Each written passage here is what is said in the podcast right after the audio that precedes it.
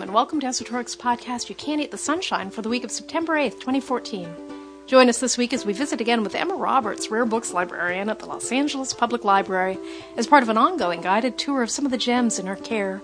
We'll also talk with Richard Adkins, past president of Hollywood Heritage, about how a series of owners have preserved and maintained the landmark, Grauman's Chinese Theater. So stay tuned.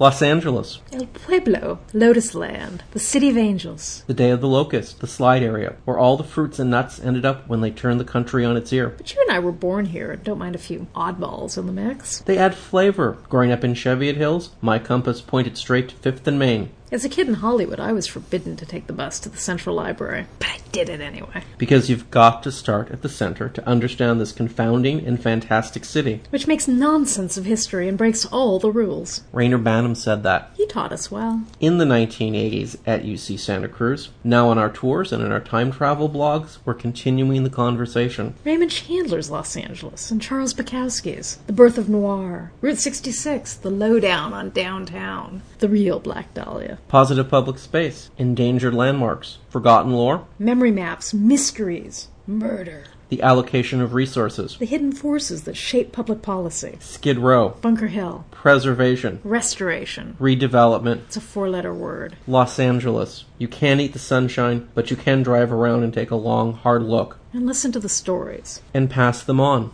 Why are we doing this again? Because we love the place with a passion that goes beyond sense or reason. So did Reyner Banham. So we did.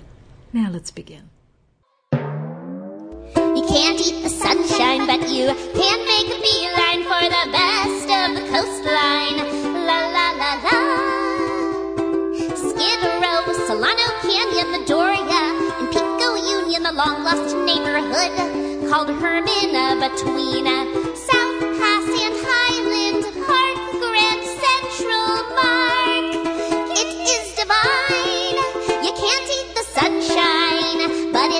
gold mine of fabulous oddities like Angela Savvy, Boy, in Downey Forest Lawn Cemetery.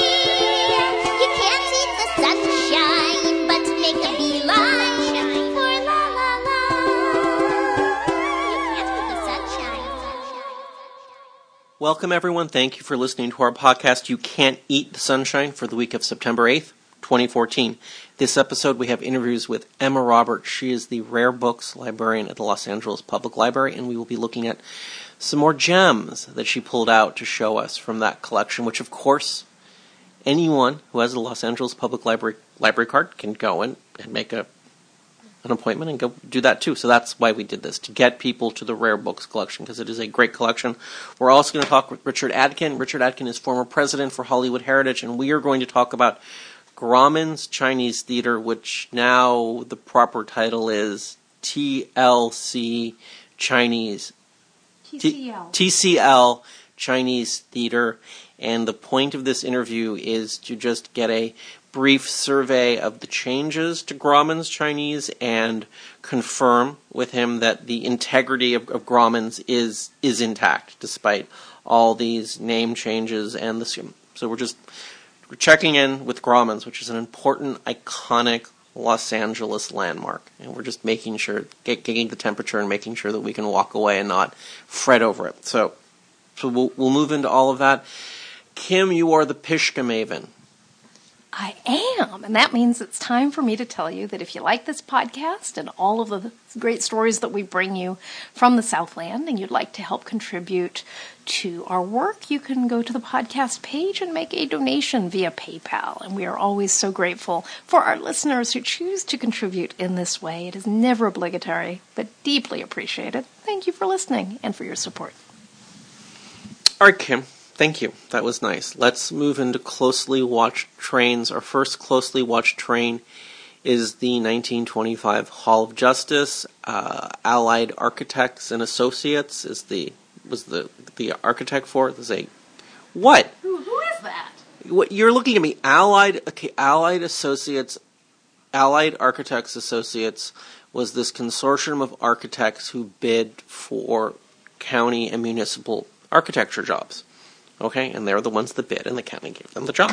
Okay, Anyone we've and ever heard of? you know, it's I'm I'm I'm I'm hesitant to attach names to it because anyone that looks we're anyone that looks into the, the architecture firm and and and Clifford Clinton is going to find some interesting things. So we're just we're going to leave that as a thought exercise. Ah, they were crooked. Yeah, I get it. Architecture by committee. It's it's a damn fine building. It works for me. I'm sure there was a lot of graft attached, but it's still standing and and it's and it's coming back, right? Hall of Justice is coming back. Just some some th- some takeaways from this watch train. Um, the, the the Northridge quake closed it. Um, there was a, sur- a report done just uh, t- about two years after the quake, maybe even a little less, and they found it was the costs were well under 10, $10 million to restore it. I'm thinking maybe six, about $6 million to restore it. And of course, they waited, and the, the, the, the, the rehabilitation bill to get it to open is, was now like thirty million dollars. So, so if they if if if the board of supervisors had acted, they would have saved a lot of money, and this really important building would have been open. But that's behind us. What is in front of us is a soft opening of October eighth to open the Hall of Justice. Now, Kim, hold on a second, just to bring everyone up to speed. This is not the Hall of Justice of days of old. The Hall of Justice of days of old uh, the top floors where you have these those where you can which you can are delineated by the the in in place uh, Corinthian columns. Those were the jail cells. Um, those were the twelfth, thirteenth, and fourteenth floors. There was a nice rooftop. Yeah, un- unclear what, what, what, what what's going to happen to the rooftop. Um, below the 12th floor, uh, U.S. Attorney had an office on the 11th floor. Robert L. Meyer had his office there. Um, going down, you had uh, office of the sheriff. The district attorney had an office, I believe, on the sixth floor. Uh, and these, these changed. These are not hard and fast, but just to give you a sense, district attorneys' offices were in the Hall of Justice. Some of the board of supervisors were were in the Hall of Justice. Um, I, I'm, I'm waiting for the people to send me emails to tell me how wrong I am, but but there there over over the course of 30 years there have been records of that. Uh, most salient aspect, though, of the Hall of Justice for me was the the coroner's office, the morgue, which was in the basement, which is no longer there. Well, I mean, there's still a basement, but it doesn't. They they gutted it. They did. There's a lot missing, but they've held on to a few historic elements, including um, a jail cell that apparently Charlie Manson spent some time in. So there's uh, definitely an interest in uh, celebrating the history of this space, and I understand some documentation's being produced, some visual elements. So go to the soft opening or get yourself in there later in the year. Well, there will be there will. well, yeah, so- uh, yes. Okay, so we'll take this in stride. We'll start with your last comment. So I am I am making phone calls and making waves and trying to get someone. It looks like the district attorney's office is probably is proving to be the most um, receptive because the district attorney's office apparently is in charge of the history section um, in, in in the reception area. So they're they're in charge of sh- the, the sheriff's department is not taking the lead on this. So I'm going to work with them. It's still unclear. Uh, so the real challenge to a free lava walkthrough of the ground floor of the Hall of Justice. Oh, the the real the real challenge, and this is a this is an open. No one knows the answer to the question yet. Uh, the, the the challenge is going to be: Is the building going to be open on Sundays?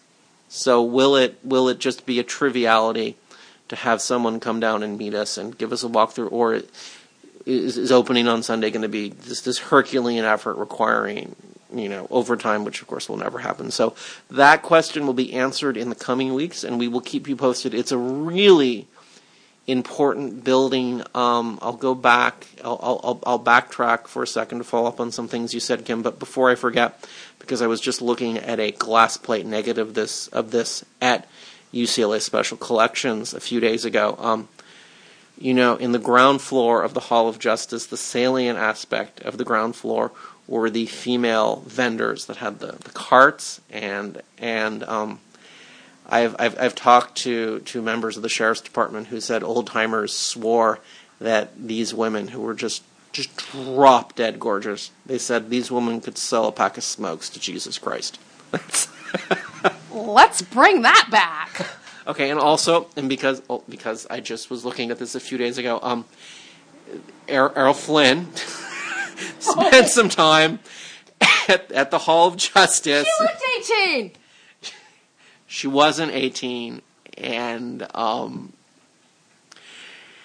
she wasn't 18, and she was connected to members of the Los, who, who people who, who, who were on the county payroll. So it, it became very interesting. Um, so these these women were no- notorious, and they're so there you go. Um, and don't forget the women's auxiliary, who would um, sometimes raise funds on the steps of the Hall of Justice, not in the lobby, because that was a concession that was locked down. But the women's sheriff's auxiliary, wives and, and female employees of the sheriff's department, would do charitable fundraisers occasionally on the on the steps. And I, th- I think Errol Flynn got into some trouble with that too.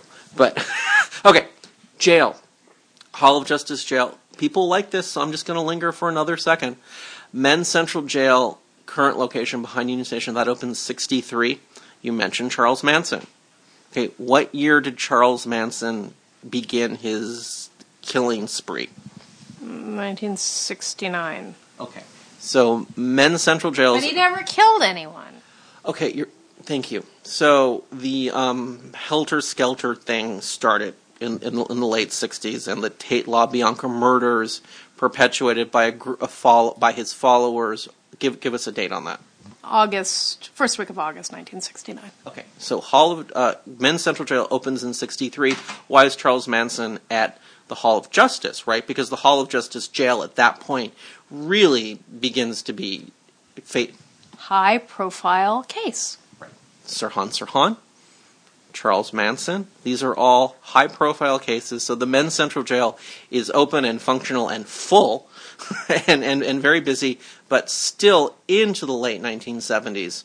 Um, you have clear, there's clear evidence of the, the men's jail in the Hall of Justice. Yeah, which is why they can say something like, this is the cell Charles Manson was in, and actually be accurate, because in, in these regular jails, you know, people are going in and out of those cells all the time, and there's no real sense of a single person being associated with it, but, but these were, these were VIP holding cells, and, uh, they're, kept them, so that's the sort of thing that is valued as history, and, uh, maybe, maybe, uh, you'll come on a free walking tour at some point and we'll lock you in. Stay tuned. So I'm going to let everyone know what my, my, my, my meditations are on this because thoughts have wings. So Daniel Ellsberg was held in the jail on the upper floors of the of the HOJ, hmm. and Robert L. Meyer walked upstairs and released him with two U.S. Marshals because he told Richard Nixon that the Pentagon Papers event was not an indictable offense, a criminal offense, so he could not, with good conscience, as the U.S. Attorney for the Central District of California, hold him, and and he was released. So I'm hoping that in our tour, Daniel Ellsberg might come down and meet us, and he he he could talk about his his his incarceration in the in the old HOJ. Well, if not Daniel Ellsberg, maybe a Daniel Ellsberg Muppet. You gotta have a dream to have a dream come true, Kim. You gotta have a dream to have a dream come true. Speaking of dreams in downtown Kim, kids frolicking in playgrounds, state of the art, soft cushiony fabric, geodesic domes, rings, slides, shade trees. It's all happening. You gotta have a dream to have a dream come true, right? Okay, so there's this. There, there's this foundation that donates money to small nonprofits and community groups under the banner of LA 2050. And it, it actually kind of depresses me every time this happens because everybody I know starts basically begging for money, and they're all begging for money for these projects that are supposed to cost $100,000 because that's how much the grant is. And you, it's all through social media, so they put their packages together like, vote for me, vote for me. You can't vote for everybody. And in, in my mind, a $100,000 project is actually too big to mean anything and too small to mean anything. It's, it's a lot of money for a small group of people, but at the same time, uh, I mean, it's just, it, it's not a sweet spot. And some of these projects come out and you're just like, really? That's what you're asking for. You can kind of you can you can read a lot into these projects, and in some cases they're honestly not great. And in the case of what the Pershing Square Park Advisory Board came out with, it's just so not great that I think I want to shine a light on it. Even though part of me says I don't even want to tell you about it because please don't vote for this crazy thing. Not that they're going to get any votes. Well, not a lot for this.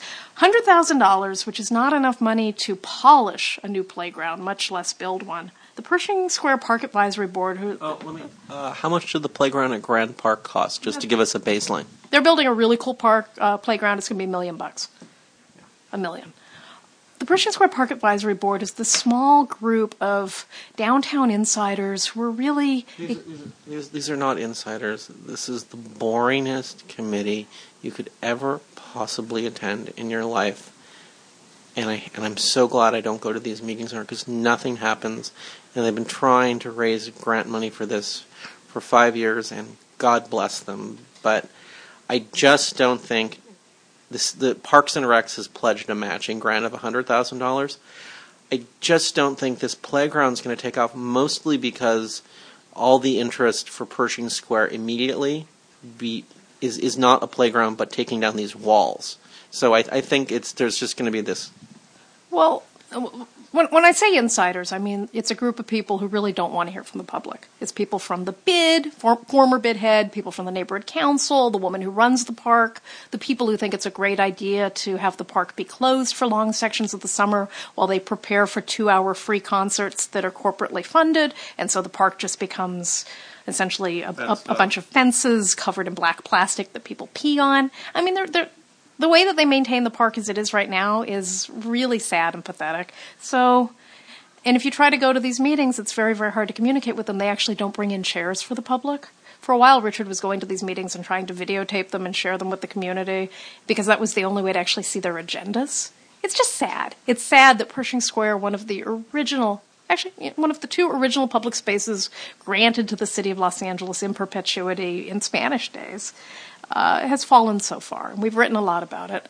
So the notion of getting $100,000 to do something in Pershing Square, the idea that they came up with is to take the south portion of the park, which is the only place where there are trees left, even though the trees have been heavily trimmed, so people who have nowhere to go sit under this kind of spotty shade and, and rest during the day homeless people, people who live in the um, single room occupancy hotels and don't have air conditioning, people who really have not a whole lot of options for using public space in the city.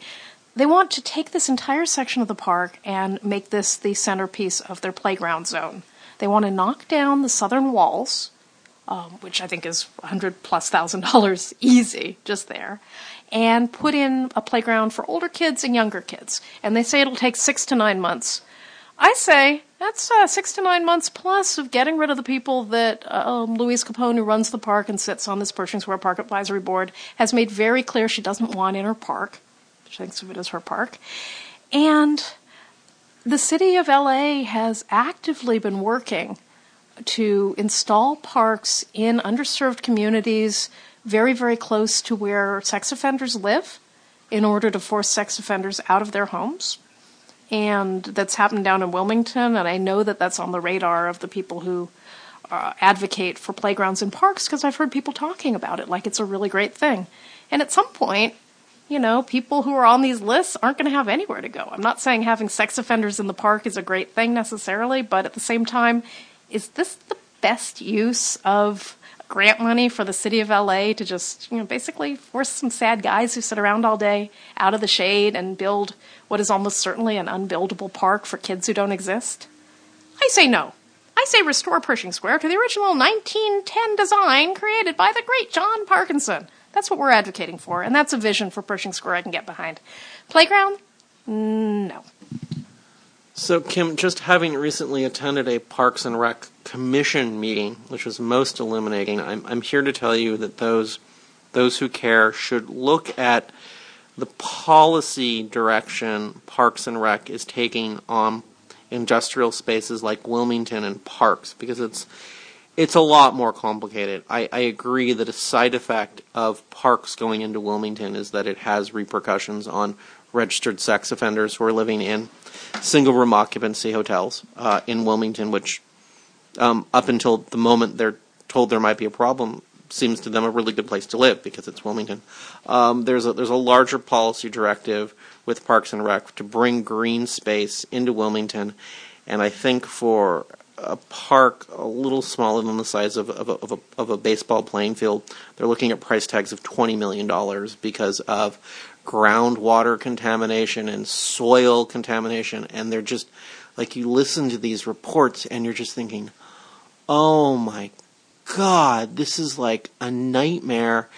And why isn't Santa Fe, the Santa Fe Railroad, why isn't Union Pacific, why aren't these companies, these are huge problems. Well, yeah, I mean, when you're talking about a, basically a brownfield, that's a very different situation.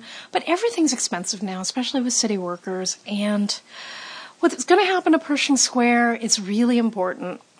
We'll just wait and see. Meanwhile, a block away, the Spring Street Park is just about a year old. That's a park that was opened um, on publicly purchased land, and it was rushed open because Mayor Villaraigosa wanted to open this park before he left. They didn't have any funding in place, but what they did have was a small community group, which actually includes some of the same people who sit on the Pershing Square Park Advisory Board, people who really want to have their fingers in all the new green space around downtown and all the old grade space downtown. And they said, Oh, we're the Friends of Spring Street Park. We're forming a nonprofit. We're going to raise money. We're going to run this park. We're going to staff this park. We're going to maintain this park. All they actually ended up doing was um, taking these creepy stalkery photos of people with their dogs and putting them on a website and saying, this man who lives in such and such a building put his doggy on the fenced off area and his doggy went doo doo. Isn't that awful?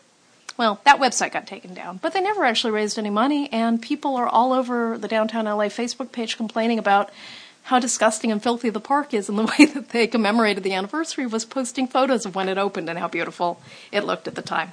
So, parks are tricky, folks, but I don't think public private partnerships are the way to go, and I don't think um, raising money for playgrounds that are going to cost a heck of a lot more money than a hundred, two hundred thousand dollars is the way to go either. But there are things you can do. More trees would be a start.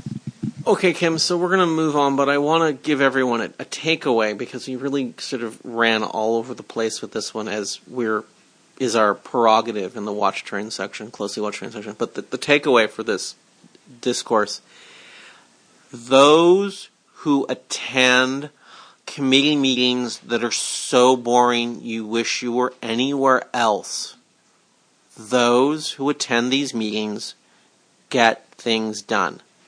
Okay? And this is a huge problem because these committee meetings are one, really boring, two, very inconvenient to most normal human beings' work schedules, and three, you have to interact with people there. And it's impossible to get anything done. So, and, and, what, and you have to interact with people who are, frankly, in the case of the Pershing Square Park Advisory Board, hostile about you being there. There will be no chairs for you. So bring a folding chair. No, Kim. If you actually if you're actually on the committee, you get a chair. If, you, oh, if, you, if, you, if, you, right, those who attend, those who sit on committees and attend committee meetings get things done. So this is a problem because because empathic, caring people are at work, and those who are fortunate enough to be writing computer code to write better network uh, social media apps to get the word out about fucked up things in the world. Those who are at home writing their tour books or novels or activating ad, uh, advocating for social change don't have time to go to these committee meetings. So these committee meetings are left to functionaries of elected officials who are paid to attend them. True. So these committee meetings inherently are only attended by people who are, in my opinion, are ill qualified to give direction to these committees, but they're the only people on them. So everyone should meditate on that. And this is the challenge with working with um, government. And I believe that that's um, that's going to be the big the big challenge of the 21st century. And we're going to move on to complain more about public-private partnerships in the form of the streetcar. But really, Kim, we're just going to say that and move on to the interesting part. There's an article in the Downtown News last week about the streetcar for Broadway, and they've cut costs by $50 million. It was Downtown News. Okay. Yes, I read, Kim. I read it. I, I okay, whatever. It's okay. I we'll got to read it on Curbed. The comments on Curbed have gotten Right. so great. Right. People are so educated now. about what's going on in the city. I, I really like seeing what they have to say. So, right, and this is the point of bringing this up. I'm, I'm not interested in talking about the new streetcar plan, which will go on ninth and cost $50 million less because Adele Yellin is gonna gonna put out hula girls to to make everyone want to get on, on, on the trains more. I'm I'm I'm interested in the comments that were in the curb thread. I'm interested in the side effect and, and, and what's interesting is that you read these comments, you, you think back and you think back to 2008, 2009. No one was saying stuff like this in, in the comment threads. And it's so great that consciousness is being brought downtown. And you're getting really intelligent comments like, you know, downtown is changing so much. The notion of putting in this rigid, fixed transportation system based on someone's fantasy of what people really want to do and where they want to go downtown is ridiculous. You just need to put more dash buses and have them run on the weekends. And if you actually just had dash buses running till 11 o'clock at night and running on the weekends, people would actually use them and get around. And then maybe in 10, 15 years, once downtown actually starts to hit settle, you, you could actually start to think about permanent public transportation solutions downtown. Absolutely, and and because you know you see little pockets open up, little groups of restaurants suddenly start to thrive, art galleries open, things do change, spaces open up, and I think that if you can get people moving around downtown, you can actually activate the streets. Um, it, it's funny to look at these awful streetcar designs, which have been floating around. You know, when the Italian plan. Right, 2007, they were having these meetings at the Downtown LA Neighborhood Council. Really, no one was attending except people who were sitting on that board because downtown really wasn't a huge community. People weren't terribly active. They didn't understand that they had some power, and there's been so much churn in the last seven years. So many people have been priced out. It's just, it's a completely different community. Um, and when they first put forward the modern hyper modern Italian designed streetcars, people said, no, wait, aren't we getting the red car back? Wasn't that the point? Aren't they going to be cool, vintage, retro streetcars that look like these cool streetcars we've been looking at in all the photos that have been shared in the promotion of this notion? Oh, no, no, no, those can't be um, handicap accessible. I don't know, San Francisco's running them. They're running vintage trains. So now, public private partnership is being floated to raise the additional money to pay for this streetcar.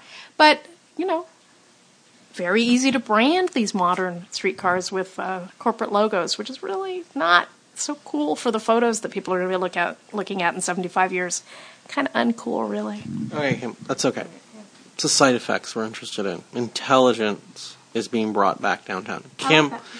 we're going to move on from the closely watched trains. We're going to move into some upcoming events. Um, week next, Sunday, the 14th of September, Brian Kaiser is going to be back at the old Roebling wire cable building in the former lobby, what's now a, the back part of the building because the entrance is in the back now. This is the former lobby at 2nd and Alameda.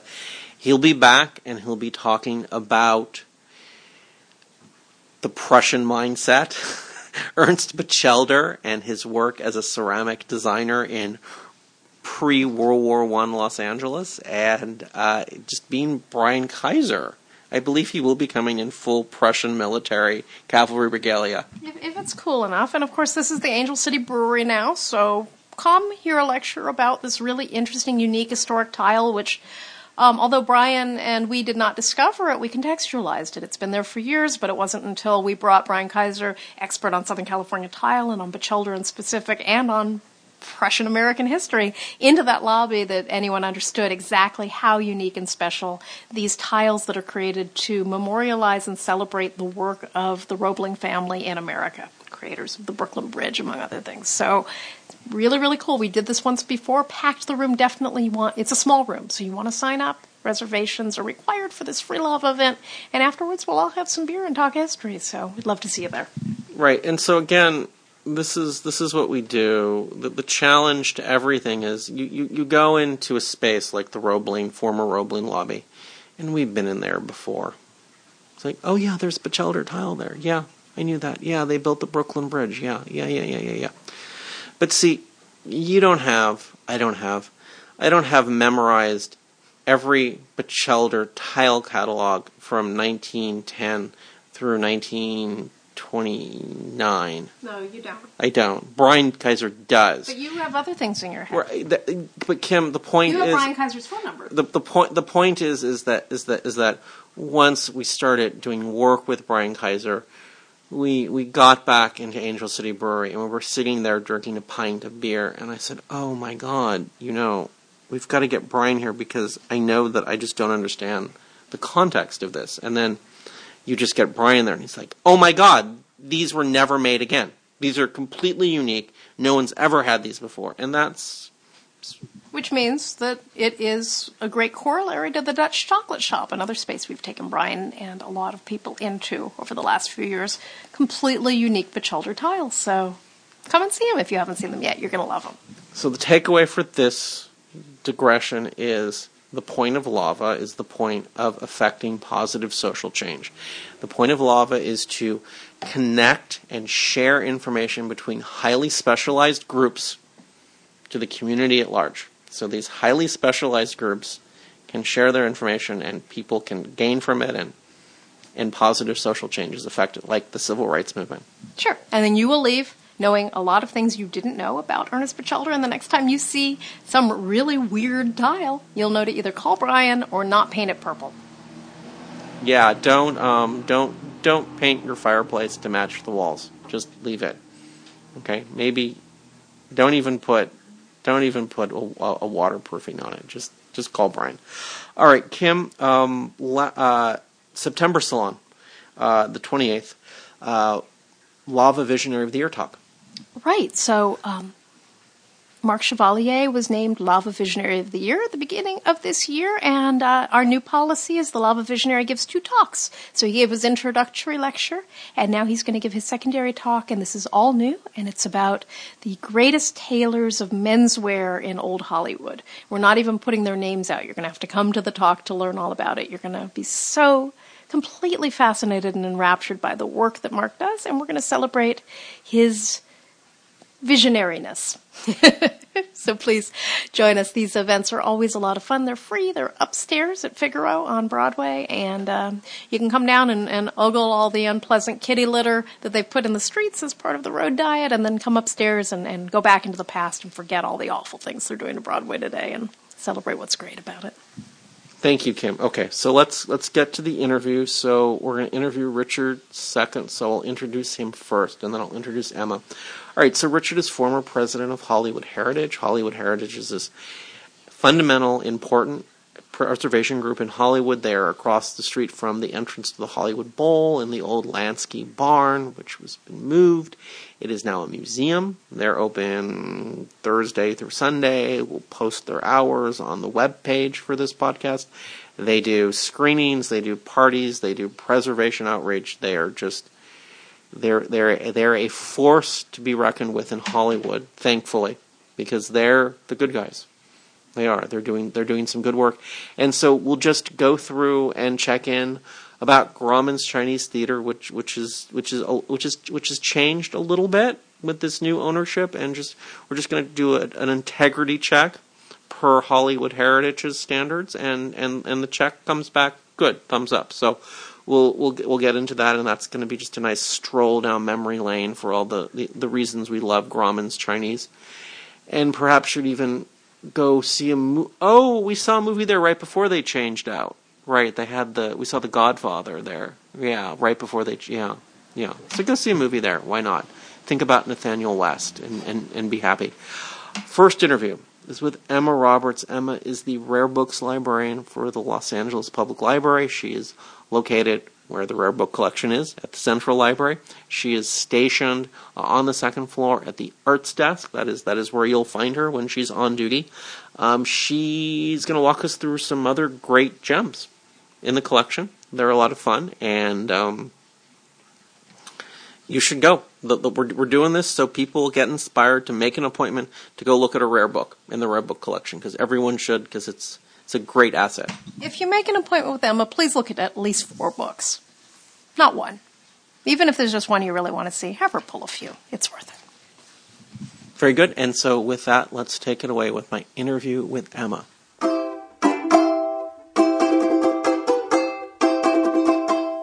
Emma, I'm here with you in the Rare Books room at Central Library. This is the uh, one of the last spaces that is part of the original Goodhue Library, the original Central Library. This is not a public space, but if you get a reservate an appointment to look at a book, you can come in here. So why don't we? Why don't you introduce yourself and remind us because you already we, we interviewed you a while back. Remind us how you can access rare books. Yes, sure. Um, my name's Emma, and I'm a librarian at Central Library. I work in the art and music department, but part of my job is also to look after the rare books department and its collections. And um, everything in the collection is available to everyone. Um, and by that I mean our books are catalogued, our magazines and periodicals are catalogued, and anything that you find in the catalogue when you're browsing at home um, that you see is held in rare books. Um, you can make an appointment to see. All you have to do is phone me or email me, and um, I'll get back to you within a day or two usually, and we'll set up a time for you, and you can come and have a look at the items. Um, yeah, so it's very easy and accessible to everyone for those of, of us who really want to make sure they're in this room, they should know that some of the books, for instance, Nathan Marsak and I often torture you by having you pull us up lots of books and we, we, we just scan all these photos of 19th century buildings, much to your dismay. But we do it on the second floor. So, so not, not everything. When you make an appointment, you're not guaranteed be able to, to, to look at them in, in this room. No, unfortunately, that's the case. Um, nearly all of our appointments are held in the art and music department on the second floor, and that's really just because of, of staff time limitations. We want you to be able to have the maximum amount of time with the material, and we can't offer that up here, unfortunately. Um, but uh, as I said, it's it's it's very straightforward to make an appointment, and um, I will get back to you quickly. Perfect, perfect. We've got uh, a couple different thing. A different. We got books to look at today. Uh, a couple different buckets they're in. Charles Fletcher Lummis was an early librarian at the city of Los Angeles, and you're going to show us a book which, which he had had a lot to do. Well, he show us this book and tell us why, why I'm I'm talking about uh, Charles Fletcher Lummis. Yes, he was our city librarian. He started in 1905 as a city librarian, and one of the um, one of the lasting um, impressions of his being here is the branding of the books.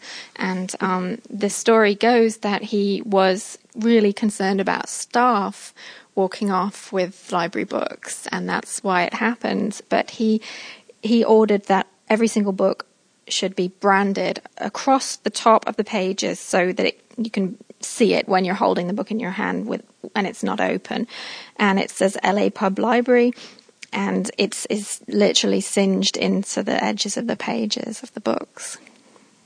And and the the idea that he at least perpetuated was the notion of, of, of a branding iron like like cattle. Exactly. It's a very Western idea, so it's it's really appropriate, but um, very unusual in the library world. I, I think that pretty much describes Charles Fletcher Lummis. Fantastic. I love it. Uh, people, okay, maybe, and, and so if you get a book from Rare Books, keep an eye out for this. This is not something you, this is not in the cat, this is not information in the catalog, so you, no. you kind of have, you have, you have to kind of kind of know a rare books librarian to get yeah. to to look at that. Okay, keep that in mind. All right, our next book, our next book is uh, about my hero, Charles Bukowski. It's a it's a book book by him. It it uh, the the book is it catches my heart in its hands, and gosh, this is this is a, this is a stunning book. Let's let's you're opening it. There are all these wonderful. Look at this. This is gorgeous the uh, Loujon, it's signed Charles Bukowski.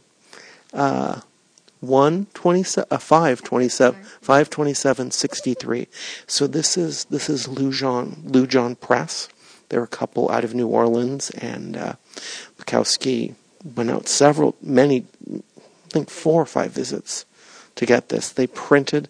The husband learned printmaking while doing time in a state penitentiary, penitentiary in uh, Illinois. And they printed this and, and hung it to dry in their bathroom. Let's keep going. This is beautiful. So we have all these wonderful colored pages that are stepped in. Oh, this is gorgeous. Each poem is a page, red, ochre, blue. This is gorgeous. This is absolutely gorgeous. Yep. And there's the wonderful essay, Charles Bukowski in Mid Flight. This is a very famous essay. Oh, this is a stunning book. So those of you that are Bukowski fans, this is a uh, this is definitely a, a, a must. Let's find the first poem. I forget what the first poem is. Let's just turn the page. The tragedy of the leaves. Here's a drawing. Here's a, a, a the handwritten poem with a drawing to illustrate it. The tragedy of the leaves. I awakened to dryness, and the ferns were dead. The potted plants, yellow as corn. My woman was gone, and the empty bottles, like blood corpses, surrounded me with their uselessness. The sun was still good, though, and my landlady's note cracked in fine and undemanding yellowness. What was needed now was a good comedian, ancient style, a jester, with jokes upon absurd pain. Pain is absurd because it exists, nothing more. That's that's a beautiful poem. So people uh, can make an appointment to look at this book. This is this is great. They also uh, Crucifix in a Death Hand was the next collection of poems they printed by him, and it is equally as stunning. And I think it's think technically it's a little even a little more sophisticated. I think. I think I, I remember the last time I was here looking at it. It's it's yeah. So good. Okay. Perfect. Perfect. So that's good. And then and then everything else is going to fall into the Californiana bucket. I think. So let's so show us show us what we've got here. Well, I guess I'll go back in time. Um, the first thing I brought to show you is something that looks very ordinary from the outside. And as you turn the pages, um, you see that it's all handwritten. And what this is, is it's a little composition book, and it's the diary of a Los Angeles lady. And it begins in January 1908, and it continues for a couple of years in tiny handwriting squeezed onto each page. She just writes a few lines every day telling us what she was up to. And it's just a fascinating glimpse into ordinary life in Los Angeles in 1908 to 1910 till 1910 and she talks about very sort of ordinary things going to the market she goes downtown a lot went downtown today did this did that um, and she talks about going to uh, Pasadena. She talks about going to the library and getting fines. Um, it's it's just really really interesting um, as a sort of snapshot of the time from just an ordinary person, and uh, it's splodged with ink all the way through. Um, and there's lots of uh, sort of bits of gossip about friends and who's come over and who they haven't who she hasn't seen for a while. Um, so I, I, just think it's a fascinating document. Um, I don't know who she was.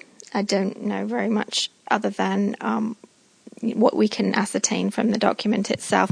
But we have actually had some interest in it. A, a lady a, a couple of years ago, who's a genealogist, spotted it in the catalogue. It's very very thin catalogue record, not gi- not giving away very much, and asked to see it. And really fell in love with it and um, spent many months transcribing it.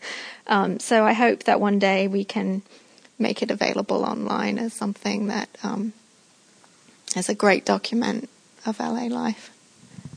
Yes. Yes. Yes. Please keep us posted. That's this is gorgeous. This is just this is this is beautiful. So the Let's. Do do you, want to describe the the paper because it's a very old fashioned. Um, looks like a very old fashioned lined paper. Yeah, it looks it looks like something like a composition book, but it's it's old fashioned. It's sort of thin, uh, paper with with ruled lines, sort of like what you used to use at school, um, and it's got num- page numbers in the top corner. So it's very sort of utilitarian and and and ordinary, and it's just so well loved. I mean, she just squeezed so much onto every page. The handwriting actually seems to get smaller as you go through, and then at the back. Um, of the book, she's she's sort of scribbled some recipes for salad dressing and things like that on the inside cover. Um, several recipes for salad dressing, so she was really trying to perfect that, and um, it's just really personal. And I wish we I wish we knew more about who she was, and um, hopefully, um, as I mentioned, the the lady that transcribed it will will be able to bring some of that to life for us. Wonderful, wonderful. What what do we have next?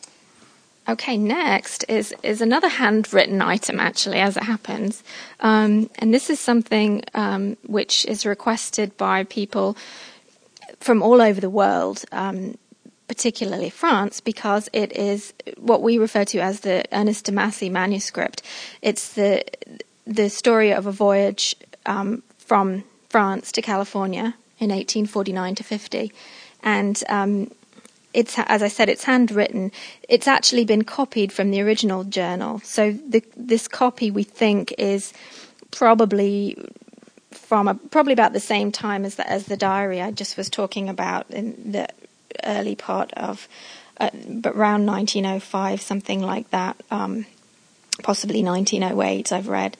Um, so it's in French and it's very beautiful handwriting all the way through. Again, it's it's ruled pages, but it's big. It's very big and dense. Um, and this is a one of our top candidates for digitization because it's handwritten. The ink is fading all the time, and it's the only one. So we have to. We really, really have to preserve it.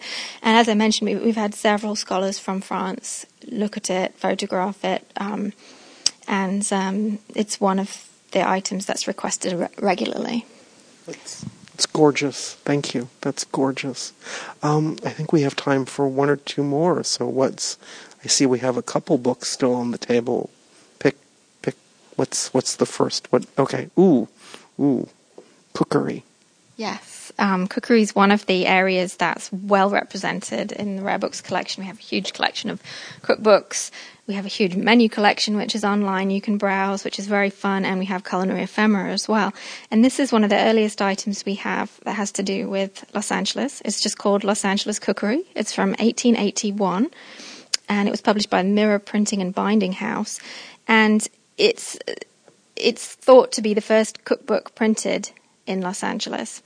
Um, it was published by the Ladies Aid Society to raise funds um, for their church, and it, it's it's just their favorite recipes, as lots of these kinds of books are. Um, it goes through, you know, sort of uh, soups and then main dishes and then lots of cakes and desserts and um, some of them are, are, are, you know, things that we would have today, and others are, are kind of more unusual. Um, I thought I'd read you. They're, they're, very short, a lot of them. There's one here for ham sandwiches, which I thought was hilarious. There's a recipe for ham sandwiches, but then when I started reading it, it became even more odd. It says five pounds of cold boiled ham and two fresh beef tongues, chopped together very fine, in italics. Then add one teaspoonful dry mustard, 1 tablespoonful white sugar, 1 teaspoonful pepper. Moisten the meat by stirring into it 2 well beaten eggs. Spread between thin slices of buttered bread.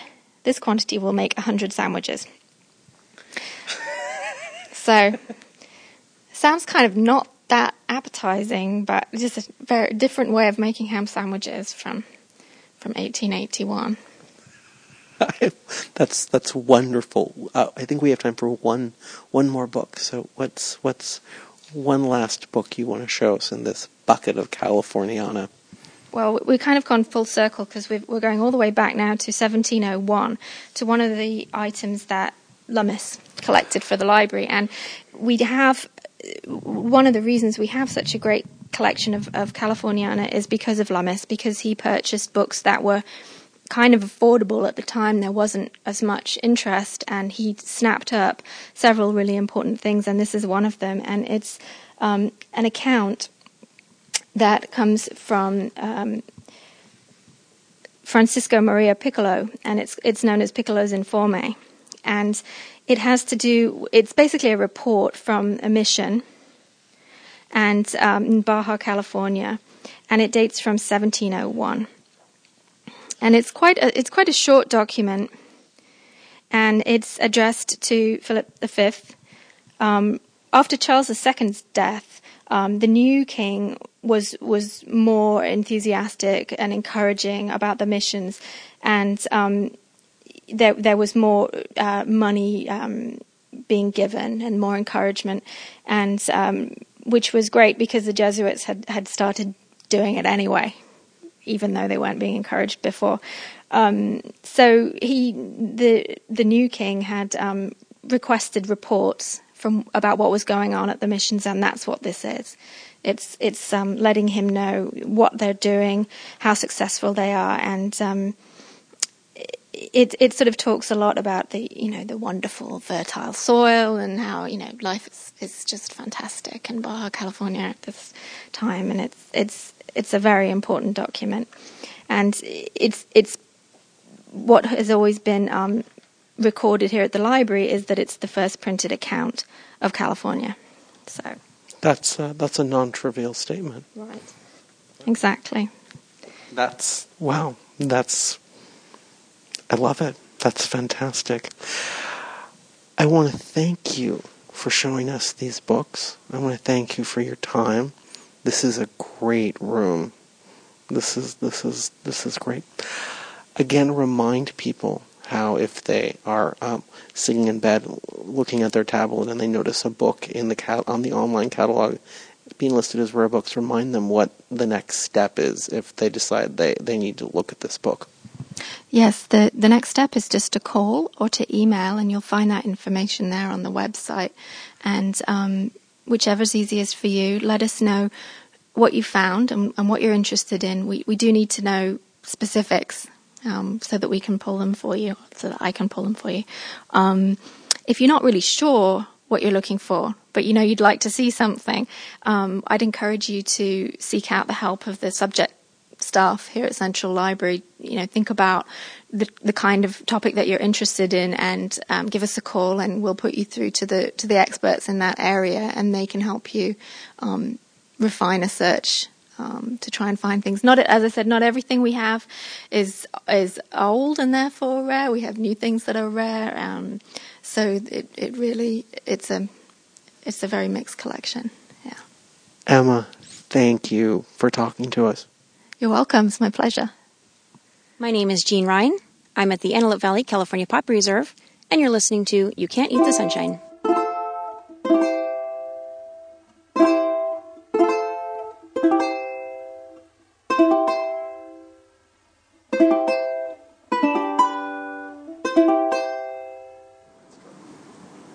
Richard, I'm here with you. We're at the Hollywood Heritage Museum. And I want you, first of all, to introduce yourself properly, your position in Hollywood Heritage, and tell us about this great museum which we're sitting in the middle of and how people can visit. Right.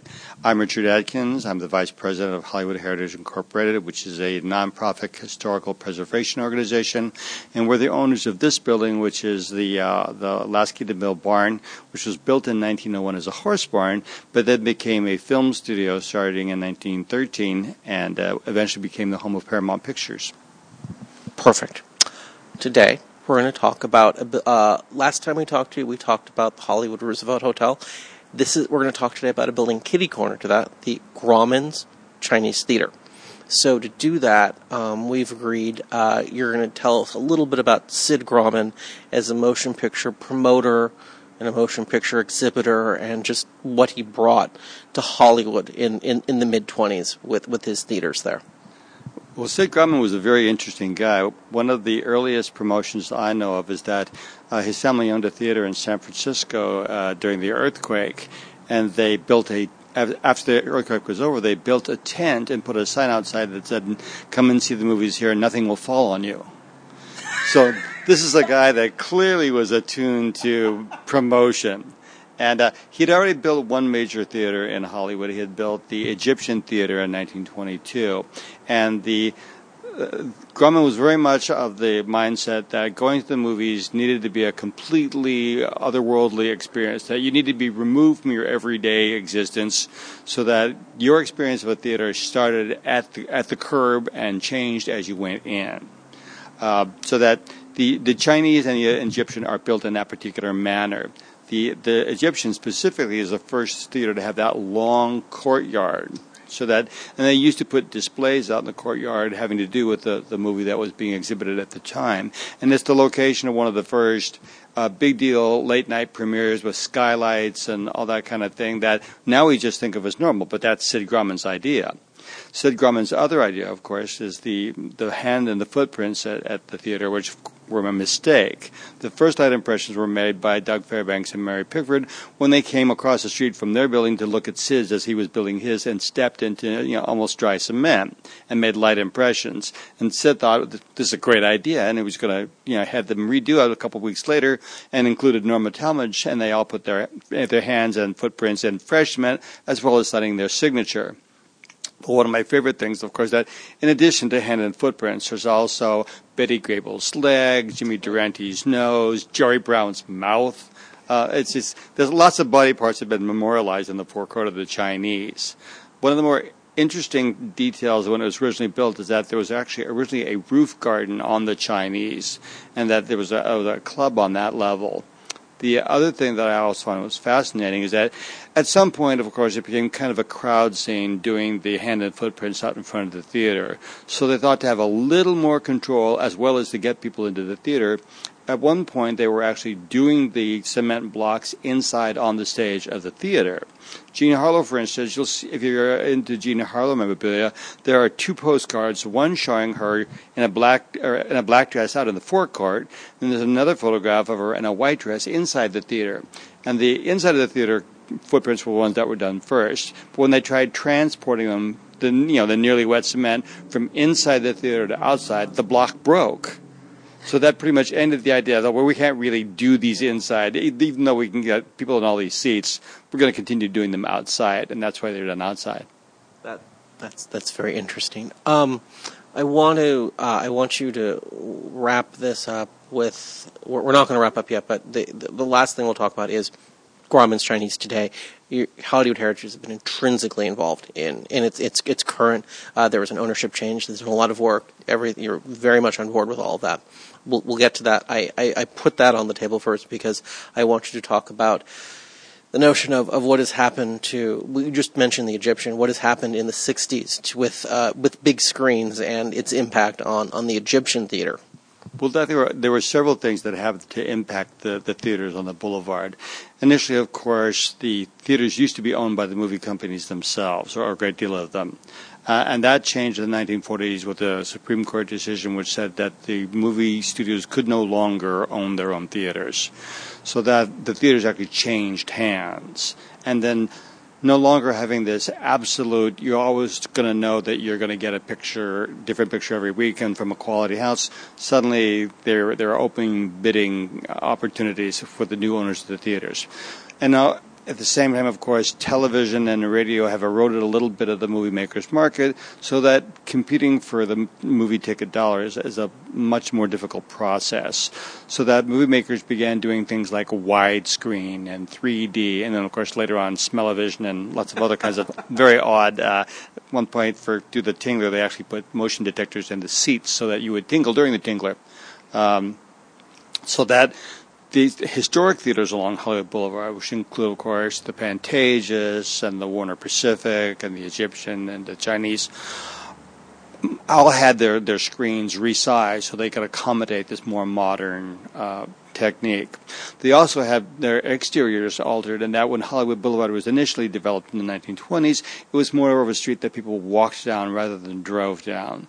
But as they took away the red cars and Hollywood Boulevard became more about cars, the theater owners wanted their, their signage to be flush to the street so that marquees were either added or changed so that both the, the Egyptian got a rather large kind of contour modern uh, marquee and then they put neon dragons across the uh, front of the Chinese as well. So changes had been occurring, you know, throughout the uh, 50s and even into the 60s. In the 60s, like the Egyptian had actually maintained its its proscenium for a very long time, but then got changed in 1966 for a screening of Hello Dolly.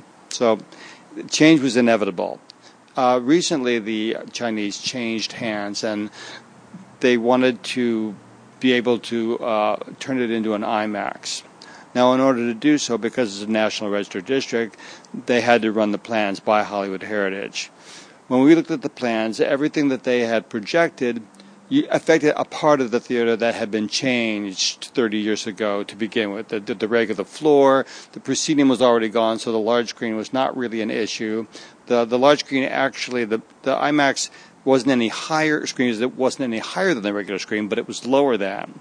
But in the in the 40s, they had taken out the orchestra pit, so that was already gone. So there was no orchestra pit to save. It was poured concrete.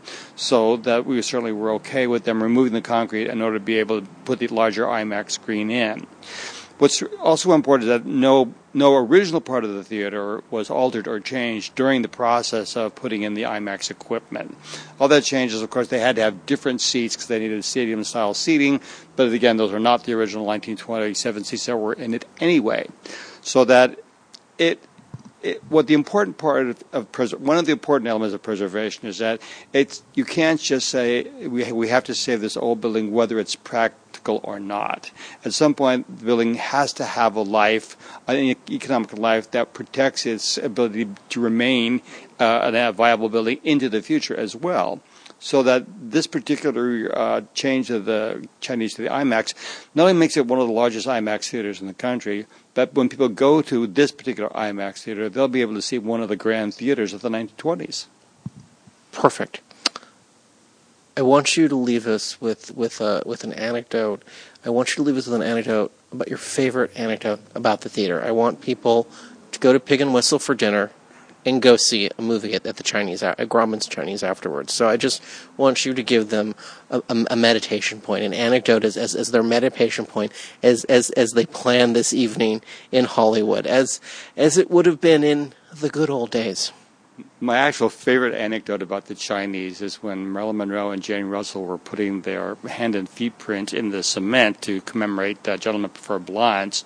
Marilyn turned to Jane Russell and said, "You know what they'd really like? They'd really like for you to sit in it and me to lean into it." God bless you, Richard. It's a very good anecdote. I will pers- that's going to be an important meditation for me in the coming weeks. I want to thank you for talking to us, and, and we look forward to having you back. Thank you very much. My name is Tom Lasser. I'm here in Los Alamitos, and you're listening to You Can't Eat the Sunshine.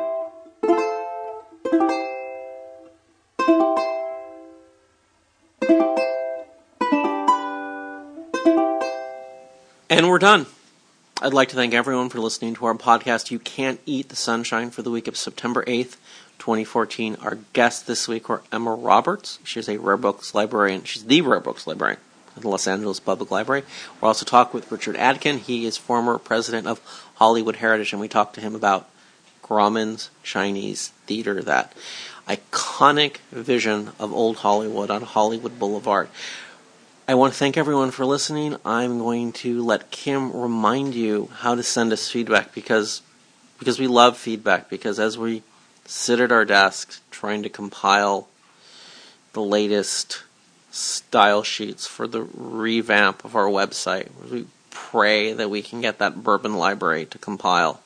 Uh, it, I'm always heartened by feedback we get. It, it, it makes me laugh and it makes makes my burden of, of, of getting the Sass sheets to compile and, and get the website looking better. So, Kim, tell us how you can write to us and, and keep me functioning.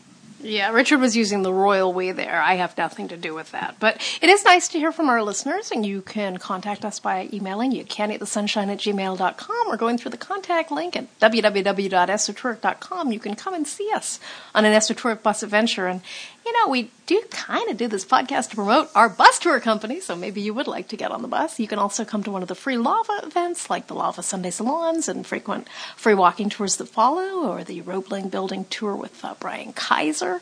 Or we have paid lava events that we host as well, like the Crime Lab seminars at Cal State Los Angeles. The next one is All Historic Crimes, and it's coming up in November. So, uh, yeah, just generally let us know what you think. If you really dig the show, you can leave some stars on the iTunes page related to it. And uh, just generally, stay in touch. We'd like to hear from you. Okay, so Oh, yeah, so okay, so pick up the sheet. Good, Kim, you're going to take us home. You're going to tell us about some upcoming bus tours, and then we can then we can thank everyone again, and we can sign off.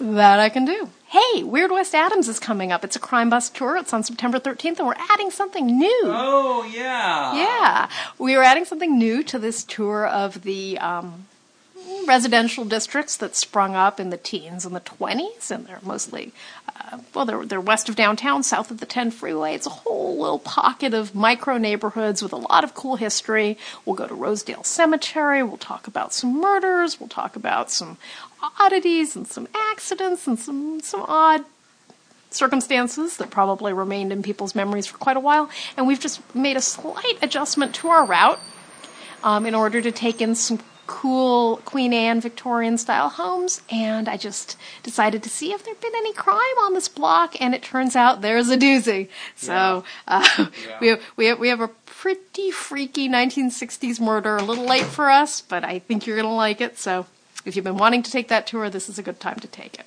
The following Saturday, the 20th of September, is East Side Babylon, my most unhinged crime bus tour, taking in neighborhoods like East Los Angeles, Commerce, Montebello, Boyle Heights, and um, cemetery that we visit on that tour is Evergreen. We'll be talking about the Night Stalker. We'll be talking about the radio shop murders, which are completely chilling and horrifying, and one of my favorite cases I've ever done deep and abiding research into. And, and we're going to even take you out for milk and cookies because, believe you me, we're, you're going to need it. September the 27th, Pasadena Confidential. We, we, we, uh, do two milk and cookies. yeah, we have to. Pasadena Confidential without Crime by the Clown, uh, an edition of that tour without a clown. So if you're a clown scared, it's a good time for you to get on the bus. We're making some adjustments to this tour as well. This is a tour that includes. Um, Rich is laughing hysterically. This is a tour that includes rocket scientists run amok, poorly behaved large pets, inappropriate pets, black magic, presidential assassins, uh, school shootings by the last person you'd expect to be doing a school shooting, uh, and Rose Queens, of course. So uh, we we have a very interesting historic house that we're adding to this tour with some pretty daffy stories associated with it. It, it, it is a house that is um, Blessed. is blessed with over a century of just inspired visionary daffiness. And, and I think you would love to see it, and uh, I, I'm looking forward to taking people there. On the 4th of October, it is the debut of my first New Crime Bus tour in, lo, these five years. It is the Echo Park Book of the Dead.